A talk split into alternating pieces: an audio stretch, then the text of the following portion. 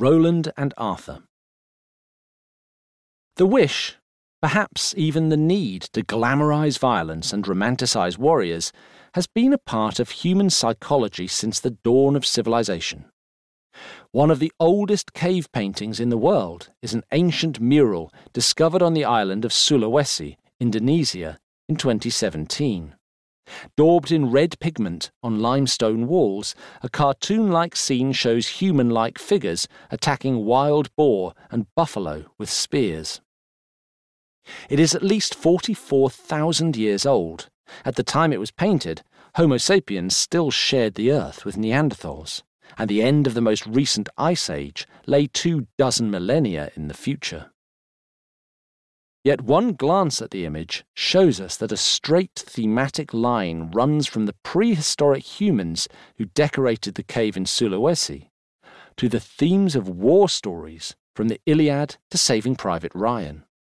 The compulsion to process brutality is the oldest theme in art. This being so, it is hardly surprising that when the Middle Ages forged a new way of fighting, people came up with a new genre of art to match. The reality of going to war on horseback in the Middle Ages was objectively terrible. It was not only expensive, tiring, and frightening, it also hurt. A skeleton found in the 1990s in southern England, recently radiocarbon dated to the time of the Battle of Hastings, shows the dreadful physical degradation knighthood entailed. The bones of the wrists, shoulders, and spine bear the scars of painful, lifelong wear and tear, joints and vertebrae worn ragged by arduous days and months spent training, riding, and fighting in the saddle.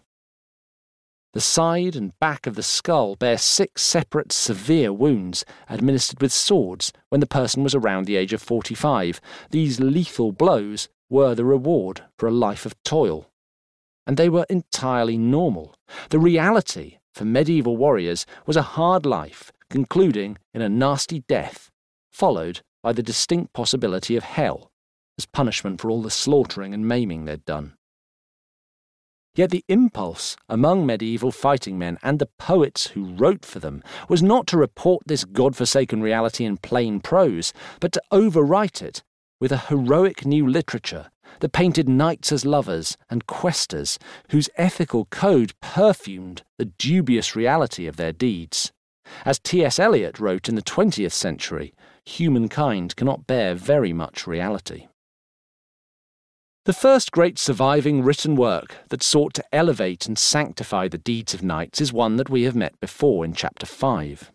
The Song of Roland, which dates in its earliest known manuscript to about 1098, tells of the warrior who fought for Charlemagne in the Spanish March and died surrounded by Saracens and blowing a horn until his head popped at the Pyrenean mountain pass of Roncesvalles in 778. The Song of Roland is, in a loose sense, historical, yet its concerns are not for sober recollection of long ago deeds or meticulous scrutiny of evidence. Rather, the song uses the setting of Charlemagne's wars against the Umayyads to expound on the natures of bravery, love, friendship, wisdom, faith, and justice. It is part of a broad genre of epic, historical, narrative poems that are collectively called chansons de geste, songs of deeds. The Song of Roland today occupies a foundational place in French literature, as much as Beowulf does in English, and the Song of the Cid in Spanish. And no wonder, it is dazzlingly entertaining, melodramatic, and at times ultra violent. The main characters, Roland himself, his level headed friend Oliver, his weak willed and duplicitous stepfather Ganelon, the Muslim king Marsile, are vivid and memorable. The battle scenes are steeped in blood. There is extraordinary dramatic tension at the height of the great showdown at Roncesvalles as Roland holds off blowing the horn that will summon help, arguing that to do so would be to betray the highest ideals of knightly courage.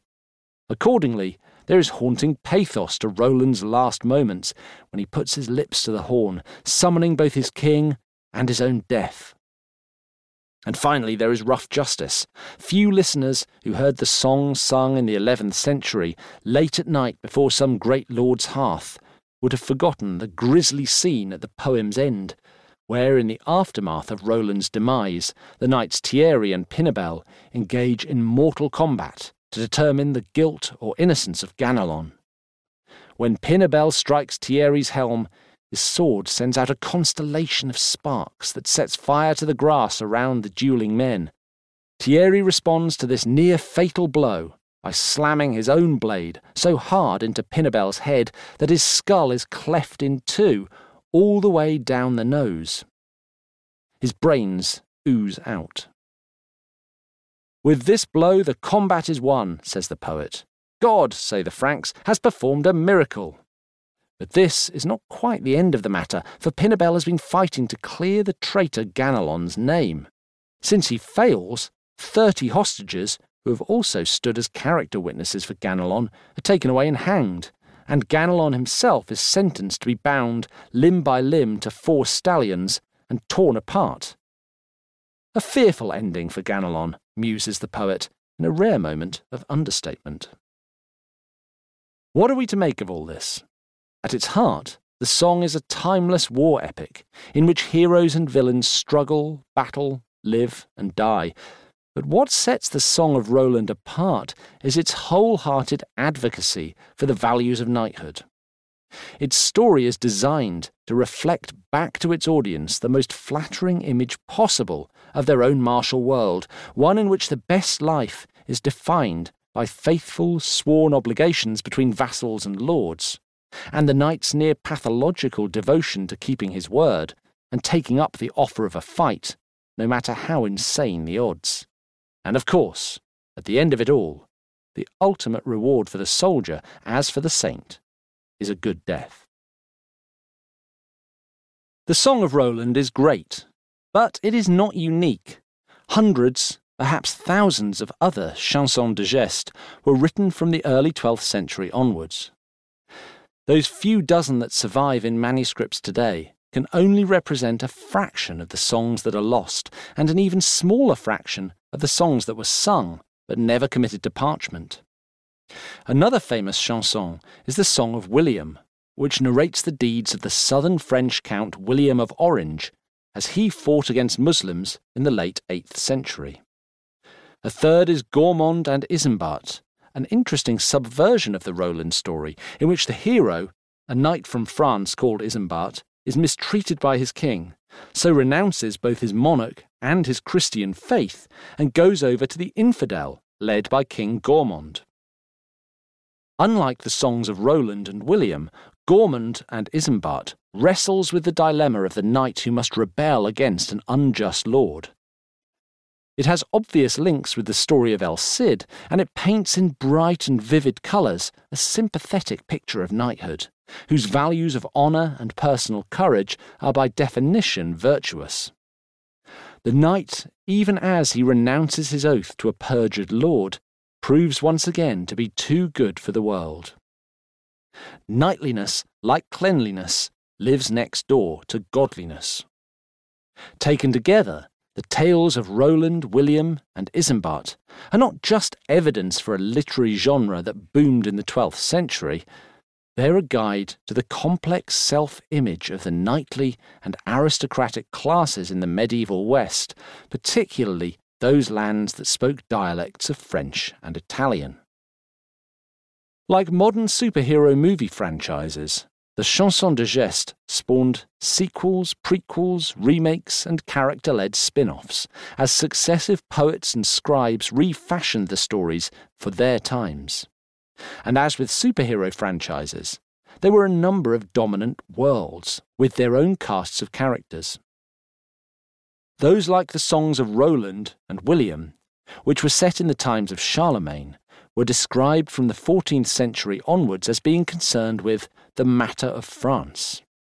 Others, which took as their setting the long ago events of the Trojan War, the foundation of Rome, and other classical topics, were said to deal with the matter of Rome. They treated heroes like Theseus, Achilles, or Alexander the Great as off the shelf medieval knights. The third great world, which is today arguably the most famous and enduring of all, was the world of the romances, set in the court of the legendary King Arthur and concerned with the matter of Britain. Tales of King Arthur are still fertile material for storytellers in the age of Netflix. And for good reason.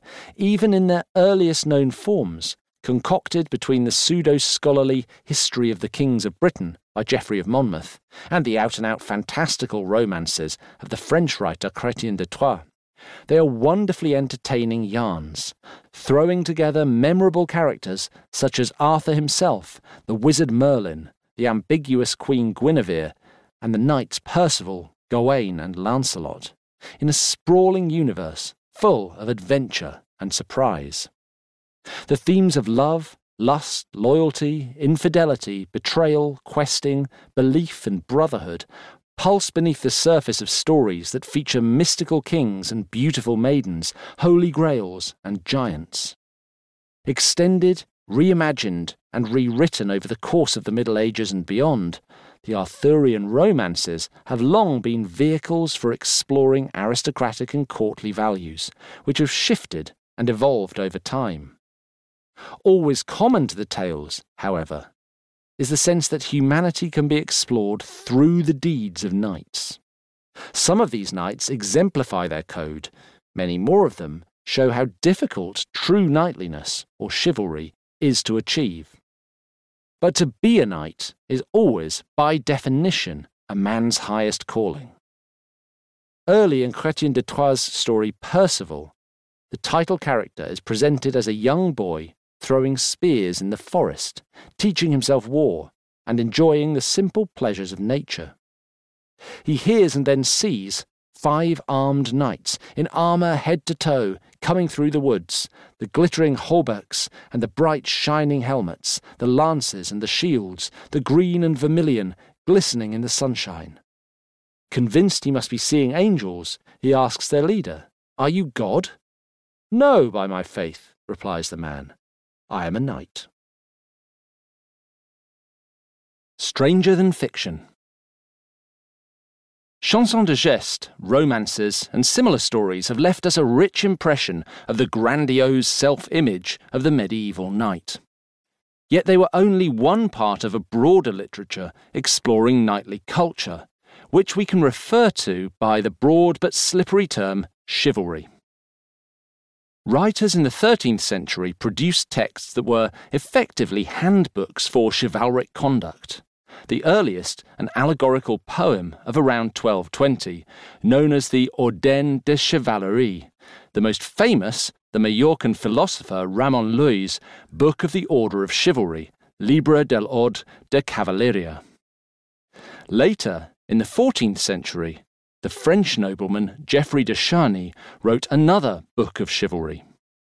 Through allegorical stories and straightforward agony uncle style prescription, all these books, and many others besides, laid out their vision for the knightly life, which, as time went on, became about far more than fighting in the saddle.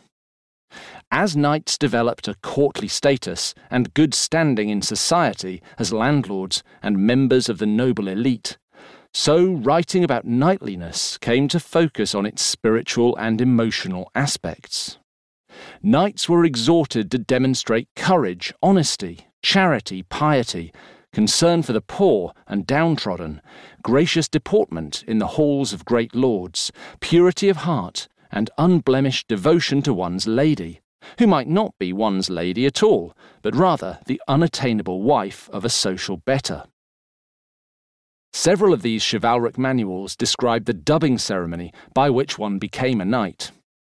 Whereas in the age of El Cid, an aspiring warrior was girded with sword and belt and sent out to kill.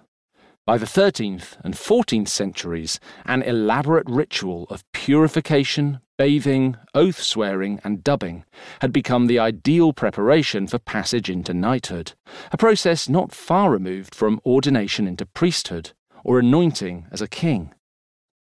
Once inducted into this life, a knight of the 13th and 14th centuries had far more to think about than simply where his next meal and kill were coming from.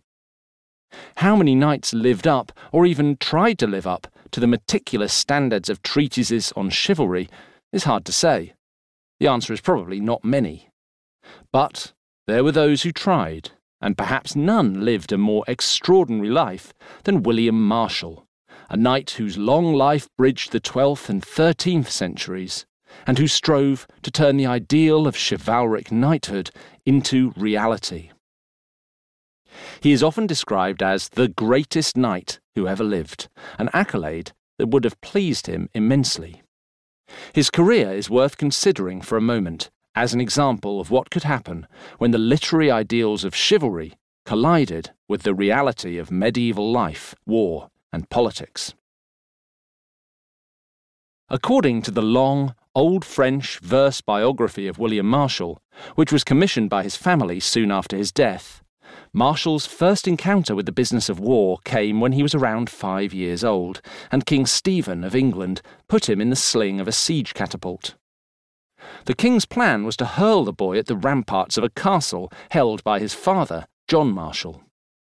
But William, demonstrating a childish naivete which would foreshadow his instinctive bravery in adult life, charmed his way out of certain death by hopping gladly into the catapult's business end and rocking back and forth on it, as though it were a playground swing. The sight of young William enjoying himself so gaily plucked the king's heartstrings. Although the boy was a hostage, and his father was defying Stephen by refusing to surrender his castle, which gave the king every right to catapult him to his death, Stephen relented and saved his life. For the next few months, he kept William as a personal companion, allowing him to play all manner of pranks and games and generally cause mischief. Thus was the pattern of William Marshal's life set. The Civil War in which he was caught up as a child was the Anarchy, a struggle for the English crown between King Stephen and his cousin Matilda, the widowed former Empress of Germany. This war had been raging for a decade when William was born, in 1146 7, but it was settled in 1154 when Stephen died and Matilda's son, Henry II, became the first Plantagenet king of England. The Plantagenet dynasty's arrival was the making of William. Besides England, the new King Henry also controlled Normandy and the central French counties of Anjou, Maine, and Touraine. He claimed lordship over Ireland and harboured military ambitions in Wales. His wife Eleanor, meanwhile, was Duchess of Aquitaine, which constituted the southwest quarter of modern France. The couple produced a large family, with four sons and three daughters surviving to adulthood. And most importantly of all, they did a lot of fighting against rebellious vassals, neighbouring rulers, and each other. All this meant that there were plenty of Plantagenet patrons for a hungry young knight to latch onto, and few years that did not offer some opportunity for war. From the time that he was returned to his family from the royal court, around the age of eight, William began to train for knighthood. His father sent him to Normandy to be educated for eight years in the household of a cousin who was selected for his chivalric reputation a man who had never brought shame on his family line at any time. Although William did not immediately impress the other squires of the household, his cousin had faith in him. According to his biography, the man would respond to any complaints about the boy with a quiet admonition. You'll see, he'll set the world alight yet. This was easier said than done. William was his parents' fourth son. He was knighted around the age of 20, but inherited nothing when his father died in 1166. He therefore had to make his way in the world by the force of his arms alone. There were some hard lessons to learn. In his first battle, fought in Normandy in the late 1160s, William fought bravely, smiting his enemies like a blacksmith hammering on iron, but too boldly and he ultimately lost his horses, the best of which was killed under him. This was a disaster for a knight, whose fortunes rose and fell according to how many prisoners, horses, saddles, and weapons he was able to seize while fighting and later exchange for ransom. At the victory banquet, William was ribbed for having fought recklessly instead of with an eye to profit, Having failed to line his pockets, he had to sell his clothes to buy a new riding horse and beg his cousin for a charger. He had more to learn than he knew. Fortunately, William had a quick brain, and he absorbed many of his lessons about warfare on the tournament field. In the 12th century, tournaments bore no resemblance to the choreographed jousts in front of soccer style spectator stands that were popular between the 14th and 16th centuries, and which have become a mainstay of today's Hollywood portrayal of the Middle Ages. A tournament in William's day was a mock battle, contested by dozens or even hundreds of riders, who ranged across miles of open countryside, fighting in teams or in single combat, aiming to capture rather than to maim or kill, but not always managing to stay the right side of the line. Tournaments took place from about the 1090s and were advertised in advance so that would be participants could travel, sometimes from hundreds of miles away, to join the action. Along too came crowds of spectators, entertainers, peddlers, stallholders, blacksmiths, horse trainers, fortune tellers, musicians, spivs, thieves, and ne'er do wells. The crucibles of the tournament were Flanders and the Netherlands, and the lands between the Kingdom of France and its Carolingian cousin, the German Empire. But as tournaments became more popular, they spread to other regions too. Borderlands between lordships were always popular locations, since they gave a chance for knights to play out local rivalries within a semi safe context. During William's lifetime, tournaments became immensely popular. And no wonder, tourneying was a glamorous, perilous, rich man's sport, played by kings, great noblemen, and their hangers on, in which the going was tough and the stakes were high. On the tournament circuit, a knight could hone his skill for war and impress potential patrons or lovers with his ability in the saddle. When he rode into the melee, he staked his fortune, his reputation, and his life. The Church attempted on numerous occasions to ban tournaments, and from time to time individual rulers would outlaw them as a menace to public order. But for the most part, these attempts were futile. Like 21st century raves, tournaments were part of an irrepressible culture that celebrated and indulged the excitable impulses of youth. As the author of a 12th century German romance called Lancelot wrote, the tournament was a chance to win fame and honour. There one can thrust and slash at will. All the celebrities will participate, and there one can meet distinguished knights and ladies. To stay away would be a disgrace.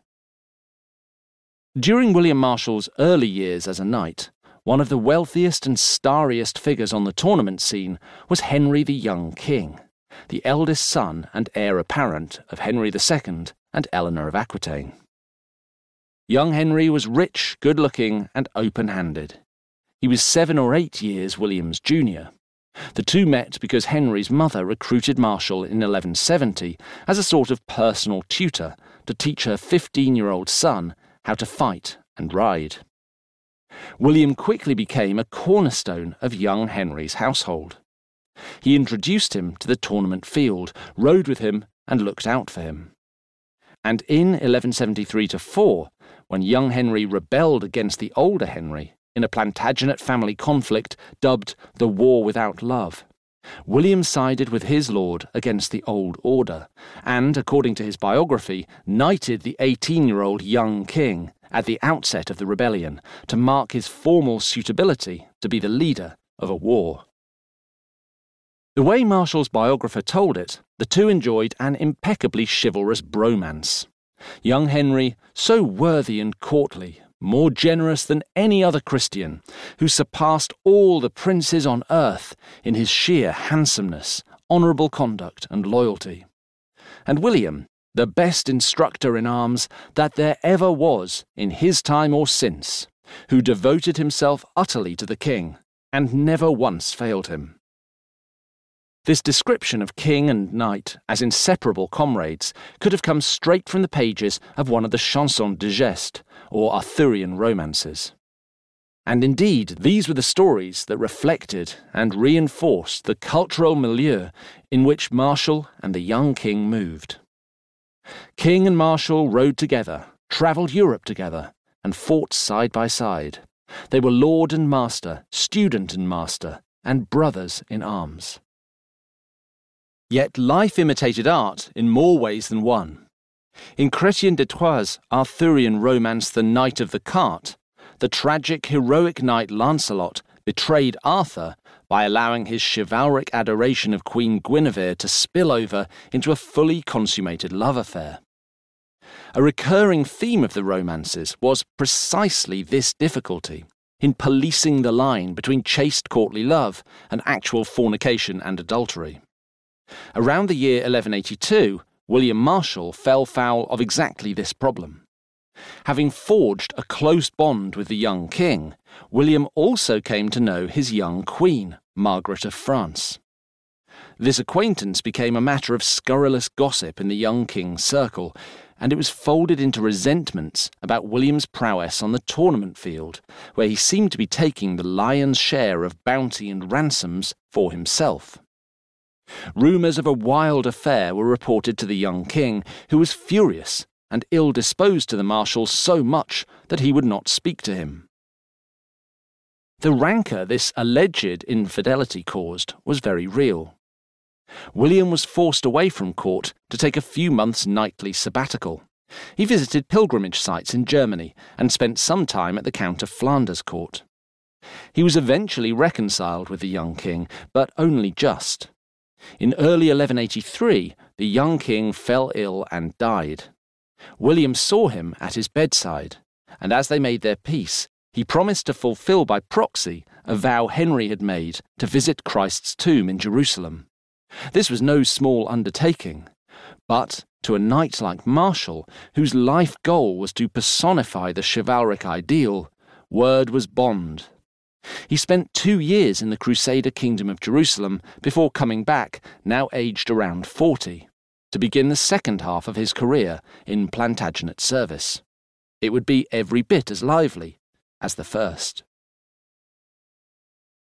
Having served the younger King Henry, Marshal now went to work for the elder.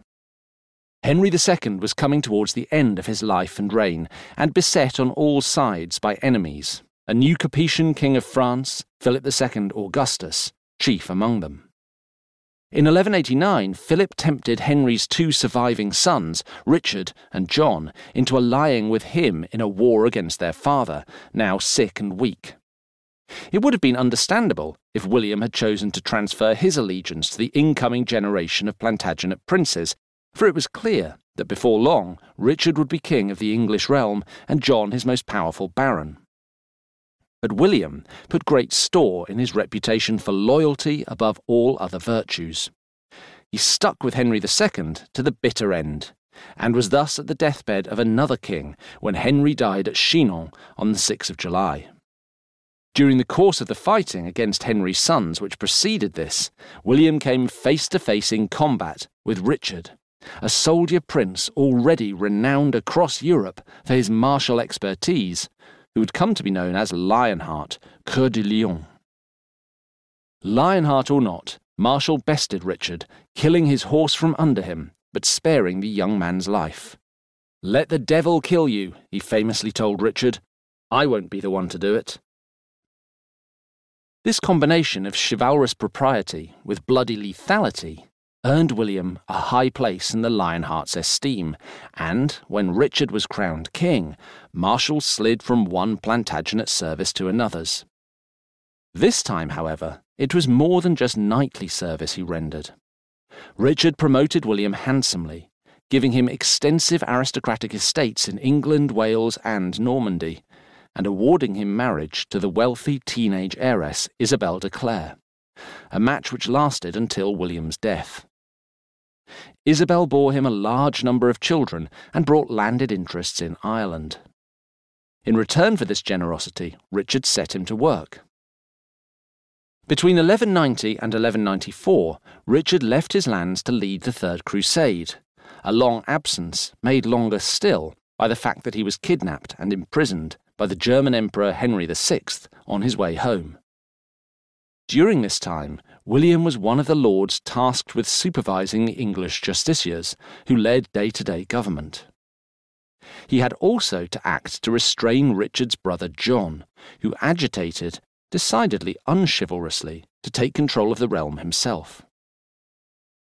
Like El Cid before him, William had now stepped up from the world of knightly adventure to the front rank of regional and international politics. But he would still throw himself headlong into battle when the situation called for it. At one encounter between English and French troops at Mee Castle in northern France, Marshal climbed from the bed of the empty moat and up a ladder to the top of the ramparts while wearing full armour and carrying his sword.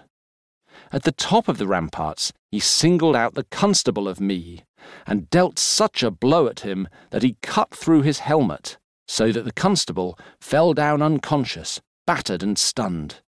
Marshal, now weary, sat on the defeated constable to stop him from waking up and escaping. For once, William Marshal was not present at the death of the king in 1199, when Richard I succumbed to gangrene after being hit with a lucky shot from a crossbow bolt while besieging a castle in Chalus-Chabrol. He was, however, involved in the politicking that placed Richard's brother John on the Plantagenet throne at the expense of his young nephew, Arthur of Brittany, a decision that would ultimately prove fatal for Arthur whom John captured, imprisoned, and killed. For supporting John, William was rewarded with yet more valuable prizes, including the earldom of Pembroke in West Wales, which linked together his now extensive English and Welsh estates with those in Ireland. Once more, his chivalric values, chief among them loyalty, seemed to have served him right. Yet William could not get on with John. The new king's character was neatly summed up by a chronicler known as the Anonymous of Bethune. Although John was capable of lavish hospitality and generosity, noted the writer, adding that he gave out handsome cloaks to his household knights, John was otherwise a very bad man, more cruel than all others. He lusted after beautiful women, and because of this he shamed the high men of the land, for which reason he was greatly hated. Whenever he could, he told lies rather than the truth. He hated and was jealous of all honourable men. It greatly displeased him when he saw someone acting well. He was brimful with evil qualities. This was far from the only damning judgment passed of King John, who between 1199 and 1216 enjoyed one of the least successful reigns in English history. Even a summary list of his failures runs quite long. John lost most of the Plantagenet's lands in France, including the Duchy of Normandy. He murdered Arthur of Brittany. He irritated Pope Innocent III to such a degree that he was excommunicated. He extorted so much money from his barons in taxes and semi legal fines that he pushed many of them to the verge of either bankruptcy or rebellion. He wasted all the money he had plundered from his people on a hopeless war to regain his French lands. He drove his realm into a civil war, during which he was forced to grant a peace treaty circumscribing his royal powers, later known as Magna Carta. He reignited the civil war by renouncing Magna Carta, and consequently suffered a full invasion of his realm by the heir to the French crown, Prince Louis. And in the end, he died, abandoned by most of his allies, having lost many of his crown jewels in the marshlands in eastern England, known as the Wash. To what degree precisely all of this was John's fault is not our concern here. What is significant, though, is that the Anonymous of Bethune, who was probably in the service of a Flemish lord from that town near Calais, saw John's failings through an unmistakably chivalric prism. John was not merely incompetent, an unskilled leader, unlucky, or undiplomatic. He was also untruthful, dishonourable, lustful, untrustworthy, and spiteful. For as much as William Marshal's biographer would portray his rise through life as the reward for his dedication to knightly virtues, so too would chroniclers like the Anonymous of Bethune ascribe John's free fall through kingship as just deserts for his unchivalrous approach to life. Knightliness, or the perception of knightliness, could make or break a man in the 12th and 13th centuries. It made William Marshal. It unmade King John. William fell out with John early in his reign and spent the middle seven years of it in self imposed exile in Ireland. John summoned him back to England in 1213 as the wheels began to fall off his regime. Marshal used this as yet another opportunity to demonstrate his unwavering fidelity by riding to the service of a lord who hardly deserved it on any other grounds save the oath Marshal had sworn to support him on becoming Earl of Pembroke. He stuck ostentatiously by the king's side during the rebellion that produced Magna Carta, just as he had done during the last year of Henry II's life, when men, including John, had abandoned the old king and looked to a new regime. Even as England collapsed into civil war, he refused to abandon his monarch, although he allowed his sons to join the rebel side in order to hedge the family's bets and ensure that someone ended up having backed the winning party. When John finally died in October 1216, Marshal was, as usual, not far away. He took personal responsibility for John's nine year old son, Henry, knighting him, attending him on his coronation as Henry III in Gloucester Abbey, and going on to lead the war effort that removed French troops from English soil and reunited the realm under the new young king's rule. His final charge into battle took place at Lincoln in 1216, by which time he was about 70 years old and had to be reminded to put his helmet on before he spurred his horse towards the enemy. Lincoln was a dramatic victory which turned the course of the war.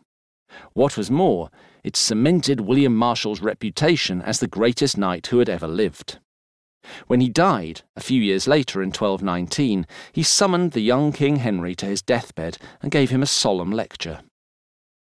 I beg the Lord our God that he grant you grow up to be a worthy man, croaked William. And if it were the case that you followed in the footsteps of some wicked ancestor, and that your wish was to be like him, then I pray to God, the Son of Mary, that he does not give you long to live. Amen, replied the king, and left Marshal to die in peace. William Marshal's example matters. He lived through the zenith of medieval knighthood, when the potency of heavy Frankish cavalry on the battlefield was at its peak, and when the values of chivalry were highly developed in both the literary and political worlds. The biography that his son William and friend John of Earley commissioned to commemorate his extraordinary life is one of the greatest documents extant from all of Western medieval history, for it represents the perfect fusion of chivalric literature with political reportage. Frequently, of course, it is self serving propaganda masquerading as lyric history. We seldom see William behaving badly, moaning about his bad luck, or having an off day on the tournament field. But the account is no worse for its hagiographical tendencies for it shows us better than any other work how the idealized knight's life could play out in practice. Although we cannot always take its assertions and its slant on events as objective truth, Marshal's biography is unbeatable as an applied demonstration of just how deeply the culture of chivalry informed and underpinned political events. It crystallizes what it meant to be a knight and it shows how one man, whose shoulders were broad enough to bear the burden of an exacting moral code, could materially shape his times.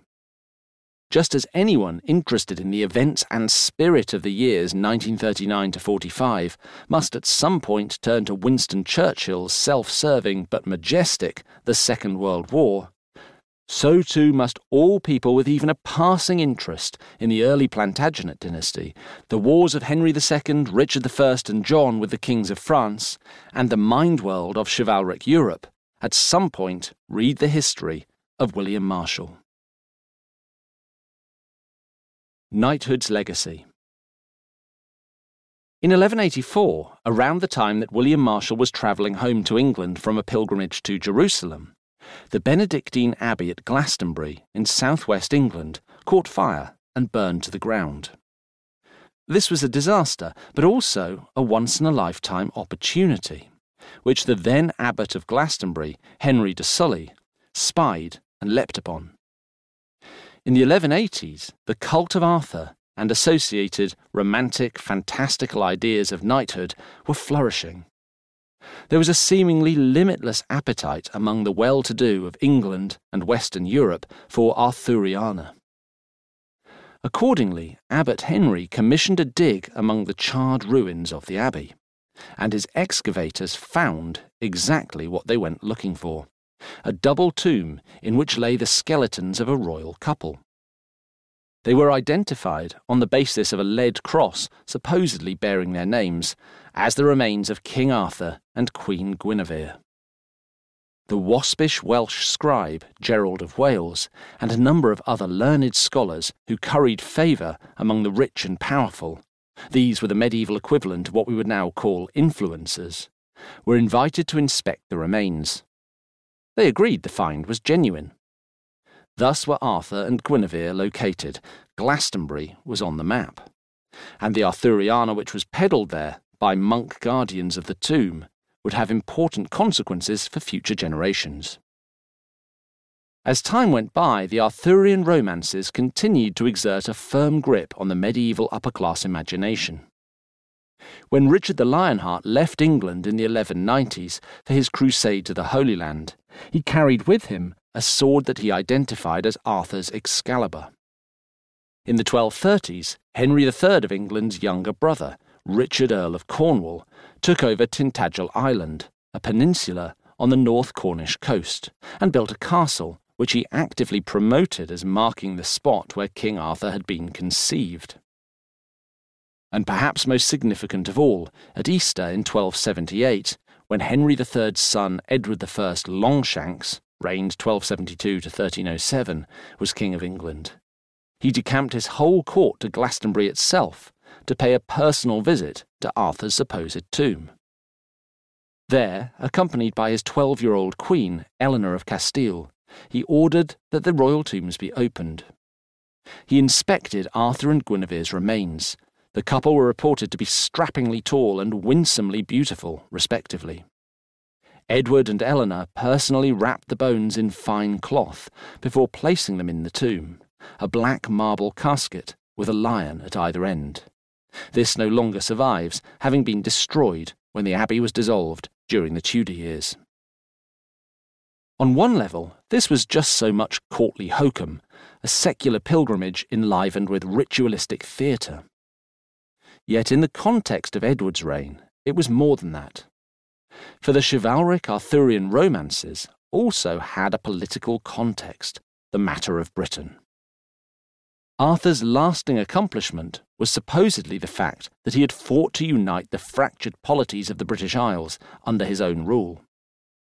At the end of the 13th century, this was no longer some obsolete matter lost in the mists of the half remembered past, it was live public policy. The central goal of Edward I's reign was the king's drive to stamp English royal power over Scotland and Wales, so that he alone could claim to be the master of the British, preeminent over the kings of Scots and native princes of Wales. In theory, it was the Welsh who had the strongest historical claim to kinship with Arthur, as descendants of the Romano Britons, who had been forced west and corralled beyond the River Severn during the Saxon invasions of the 5th and 6th centuries AD. But by co opting Arthur, Edward was stripping the Welsh of their claim to kinship and the legitimacy of their independence. He, Edward, a renowned warrior and conscientiously chivalric king, was laying the Arthurian claim to be lord of all the Britons. Once more, knightly literature collided with politics, with real, lasting effect. In 1277, the year before he visited Glastonbury Abbey, Edward had launched a major amphibious invasion of Gwynedd, the heartland of native Welsh power in the north of the country. His huge army contained hundreds of heavily armed knights who were far better armed and equipped than the Welsh resistance. The sheer scale of the attack was terrifying. And in 1282 4, the king followed it up with another huge military campaign. This one culminated in the death of the last independent Prince of Wales, Llywelyn ap Gruffudd, also known aptly as Llywelyn the Last. Edward and his successors would now rule Wales as well as England. To make this state of affairs permanent, the English king's engineers erected a chain of huge stone castles in North Wales, designed to house knights, settler lords, and colonists. The grandest of these, at Caernarfon, Beaumaris, Flint, Rhuddlan, and Conwy, still loom out of the steep North Welsh landscape today. Driving along the coast road between Chester and Bangor, you can still appreciate, or rue, the scale of Edward's fierce assault on the free Welsh. A merciless war of conquest that took as its theme a real life manifestation of Arthuriana.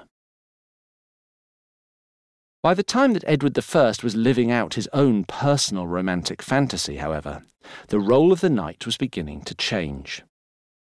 For one, their role on the battlefield had to adapt to innovations in tactics and developments in armour. In the British Isles, one of the most catastrophic days in the history of knightly combat occurred on the 24th of June 1314, the second day of the Battle of Bannockburn, at which hundreds of English knights, under the command of Edward I's hapless son Edward II, reigned 1307 to 27, were skewered by pike wielding Scottish infantry marshalled by the heroic King Robert the Bruce.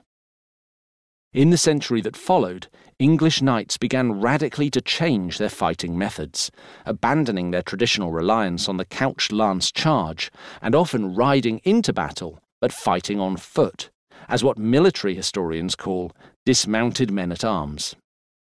They were protected by ever heavier armour, which was evolving from chain link mail to plate style armour, in which interlocking sheets of hammered steel provided better protection from sword, lance, and axe blows. No longer was the missile barrage of the old Frankish cavalry charge the chief weapon in the medieval general's armoury. Besides knights fighting on foot, English kings deployed longbowmen, often recruited from Wales while their continental counterparts used crossbowmen, of whom the Genoese were renowned for producing the most skilled. Furthermore, by the 13th and 14th centuries, the way armies were raised was also shifting. Kings no longer depended so heavily on the feudal system of land grants in exchange for military service when they went to war. Instead, taxes levied across society were used to pay for contracted soldiers and mercenaries who agreed to turn up and fight on fixed term deals, typically of 40 days. Knights were still an important part of any army for many years to come. Indeed, we may remember that as late as the First World War, horse mounted cavalry were being sent charging across the battlefields of Western Europe, even as howitzers boomed and machine gun fire raked barbed wire brambled no man's land. But by the 14th century, the knight's moment of military supremacy had passed. Strangely, however, this did not dim the allure of knighthood. Far from it. For as knights became relatively less critical on the battlefield, their standing in society was rising. From the mid 13th century, English knights began to be summoned to parliaments, where they sat in what became the Commons, the second, but today the most important, of the two English parliamentary cameras. This development was mirrored in the Spanish kingdoms, where caballeros had a right to be summoned to the parliamentary bodies known as cortes and in France, where Louis IX summoned 19 knights to his first Parlement. And as knightliness took on new social functions outside wartime, so knighthood became the badge of a much broader based social class, known as the gentry. Noblemen would still be knighted as a matter of course, for knighthood was still linked to the martial spirit of the baronial caste and its tropes of masculinity. But it also extended down to the families who were wealthy but not rich, who controlled estates but not regions, who fought in wars but did not command divisions, and whose jobs in peacetime included serving as members of parliament, judges, sheriffs, coroners, and tax collectors. By and by, these tasks overtook military duties of knights, to the point where gentlemen became somewhat loath to seek knighthood at all. In England, they were sometimes compelled for tax purposes to do so, in a process known as distraint of knighthood. There is more, far more, we could say on this topic. For now, though, it is worth considering briefly the astonishing longevity of knighthood, which outlasted the existence of actual knights by around 500 years. In the 16th century, long after guns and cannon and professional armies had arrived, and any vestiges of feudal government had disappeared, the allure of armoured cavalry, knightliness, and chivalry still remained irresistible to the European upper classes. It was still just possible for knights to earn the sort of international renown that El Cid and William Marshal had enjoyed. One such was the German freelance mercenary and poet Gottfried von Berlichingen, better known as Gotz of the Iron Hand.